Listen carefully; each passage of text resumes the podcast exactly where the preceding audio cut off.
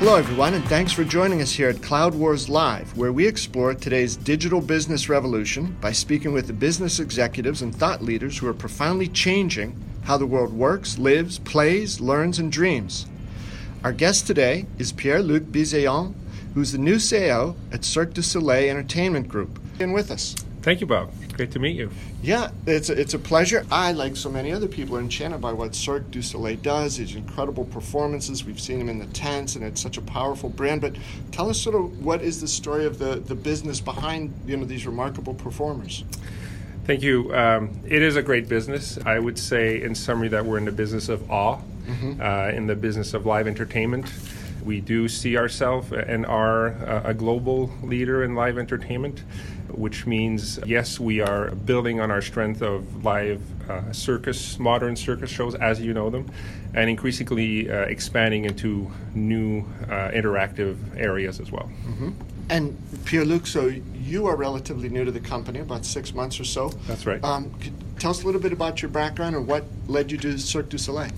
Great. So I've had a career basically between uh, mandates and strategy, uh, management consulting with McKinsey, uh, some entrepreneurship in some of the infrastructure as a service areas, and some uh, corporate IT uh, either on the supplier side with Dell or other large global leaders like BRP, the company behind the Ski-Doos and Sea-Doo uh, manufacturing brand. Okay.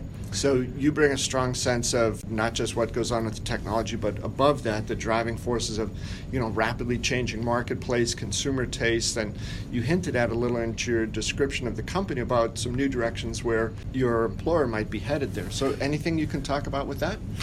Well, I think the thoughts I, am trying to bring to Cirque du Soleil is what is technology uh, capable of bringing from a business perspective, right? Mm-hmm. So that's really, I think, the role of a modern CIO. With technology is important, but it's only as important as the benefits it's going to bring to its consumers and, and to, to its business.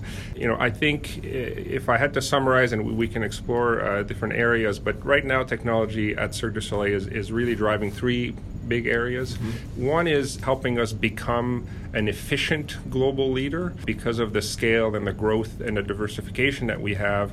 We do need a, a solid infrastructure, business infrastructure. So whether it's finance, HR, IT, recruiting, all of the employees and artists that we have to find uh, to continue to create new shows. Uh, so that's one uh, area. The second area would be all of the creative services that are also going through big digital transformations and maybe lesser known to the general public, but even the costumes area is going through major changes 3D mm-hmm. scanning, 3D mm-hmm. printing, 3D patterns. So there's a lot happening there. And finally, would be the consumer and sort of in show experience. So all of the relationship we have with our fans from the first point of contact before the show, during the show, and, and the lifelong relationship we build with them. Mm-hmm. So there's a whole lot of topics we can explore. What you've described is this business of awe. Yes. That's a very powerful value proposition to the yes. market. Could you explain a little what you mean by that? I mean, everything starts with the relationship we have with our fan at every contact point we had with mm-hmm. them, right? So the the biggest and I guess the most obvious contact point is their show experience itself. Now, what you experience when you're sitting down and watching is one thing, and there's a lot going on there. We've experimented with an in-app uh, or an in-show app yeah. concept. Yeah. So we, we are looking at some of these scenarios, but I think the awe happens sort of all around that as well, and it's a really complete experience. And I, I do think that overall consumers are expecting more from any relationship that they have with any yeah. experience that they live. So yeah. they do expect the, the, special attention before. They do expect a different experience before, after the show, and, and an overall sort of, I'm going to say, digital relationship, maybe yeah. even at that level with us. Pierre Luc, in the, the U.S. with the National Football League, it was interesting. Four or five years ago, the league did a survey of all the season ticket holders of all the franchises around the country, and a big part of it was what could we do better? What would make your experience better? And I think it was like 70 or 80 percent said we want more TVs in the stadium. We want we want to see the ESPN Red Zone, which allowed them to watch other games in the stadium. And the third thing they said, put better Wi-Fi technology in the stadium as well. So I remember the league said we were quite surprised by this. And what, in essence, I think some of the, the fans were saying was, we want you to recreate the at-home experience and let me take the at home experience and add that onto the physical experience I have Right. in the arena. So when you describe this opportunity to build a digital relationship with your fans that extends beyond the incredible shows, could you give us a couple ideas of how that relationship would play out and how you'd extend that connection? Yeah, I mean, I think that the first thing I'm going to say is I think we have to be careful of the in-show experience itself in terms of what live entertainment is, and I think I will say personally that in this day and age, there's also a value of having less technology, Yes. perhaps, in Yes. some of these events. I'll just leave it out there. It's it's something I think we, we have to find the right balance Yeah. with our, our, our our fans. I think overall though in all of the the sort of the before the sort of the complete life cycle relationship we have with them i think the fans are looking for to get to know us a little better. So get to know the artists. What is it what is it like to be an artist? What is it like to be a makeup artist that create all of the makeups? What is it like to work in a costume shop uh, and create those you know 3d models or, or, or use you know laser etching technology? Yeah. so I think uh, it, it's more of an expanded relationship to have that sort of glimpse of behind the scenes, get to know us a little bit better, get to know the artists a little bit better, and, and then be able to follow you know other experiences that they could live with us going forward. Yeah, that's a, a great insight there, and you could see a lot of people, especially some of the. I, I think it'll extend across all ages, but especially the younger fans who'd look at that and say, "Oh my gosh, how did they do that? Yeah, yeah. How did they do that? Is that real? You Yeah. know, uh, so that magic that comes with it, or the awe. Yeah, and we, we have a couple of additional, you know, moments where we're creating now some VIP experiences, or you Uh-huh. can stay and meet the artists after, you know. I'm, I'm, I don't want to make a cheap shot, but take the picture, put on your Yeah. selfie with, with an artist. But I mean, it's part of what fans expect today. So we, Yeah. we also have to be uh, aware of that. Yeah. So now for you, Pierre Luc, six months in, how are things going? Tell us about you know uh, you, you've mentioned three big areas here: the Yep. efficiency, creative, and the consumer experience. But do you have like top priorities that you come into work every day focusing on? Well, I think in terms of my top priorities, after six months, in terms of my, my key priorities, uh, the first one is really to reposition the IT organization as an organization who understands digital, who understands business, and that can bring business value. I think we have the good foundation, uh, I think we have the right people, but I do think that's a common theme with other IT organizations that sometimes they're still missing just that, that little bit of the right mix of skills and attitude to bring those types of services and that type of value to the business. So, so focusing on how the IT organization can evolve to deliver that, uh, focusing on harnessing the data that we have, which is another key theme that I think is, is important because all of the other topics like Internet of Things or AI or, or, or BI all depend on the quality of the data that we have. So I think that's another area that we, we spend uh, a lot of time on.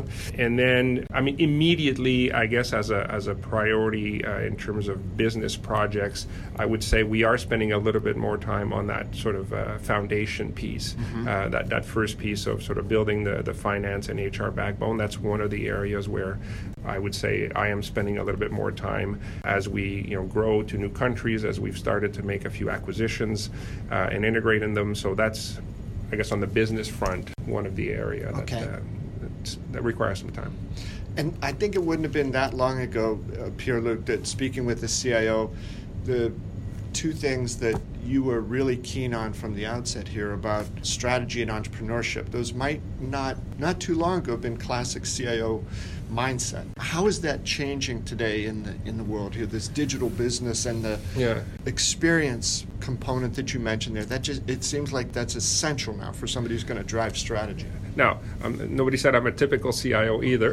Correct. uh, but I think those are essential elements, especially where I think technology is becoming pervasive. And that's something that I think we've had a lot of discussions already.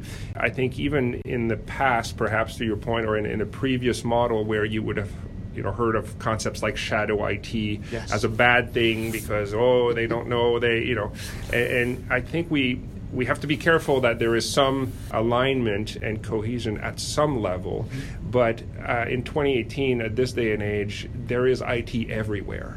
Uh, and we I don't think our job is to stop it. I think our job is to harness it. Yeah. and so I think that's really the mandate of the CIO now is to see how can we let IT be everywhere mm-hmm. in a way that is the most productive for the organization. Mm-hmm. Uh, and that means architecture actually plays a very interesting role, business and technology architecture. It means the roles and responsibilities may start to evolve and I mean, this is something that you hear all the time, but I would agree that you need more IT people in the business and more business people in IT yes. so that that communication yeah. is a lot better and that relationship is a lot closer. And I do think that IT has to be a contributor on a IT strategy, but you know even business strategy eventually. Yeah, and I, I, always was sort of puzzled by the notion of again. I think this is changing, which I, I believe is a very good thing. But CEOs saying, you know, my job and the job of the IT organization is to support the business. And on the one hand, that's true, and on the other hand, what they're saying is I'm not part of the business. Yeah, yeah. So I think what you're talking about is a higher value, deep integration, yeah. right? And now, I'm not saying that that's uh, already accomplished. Yes. uh, I do think that it's part of the mandate, or that how I see my, my mandate, to yeah. build that and to yeah.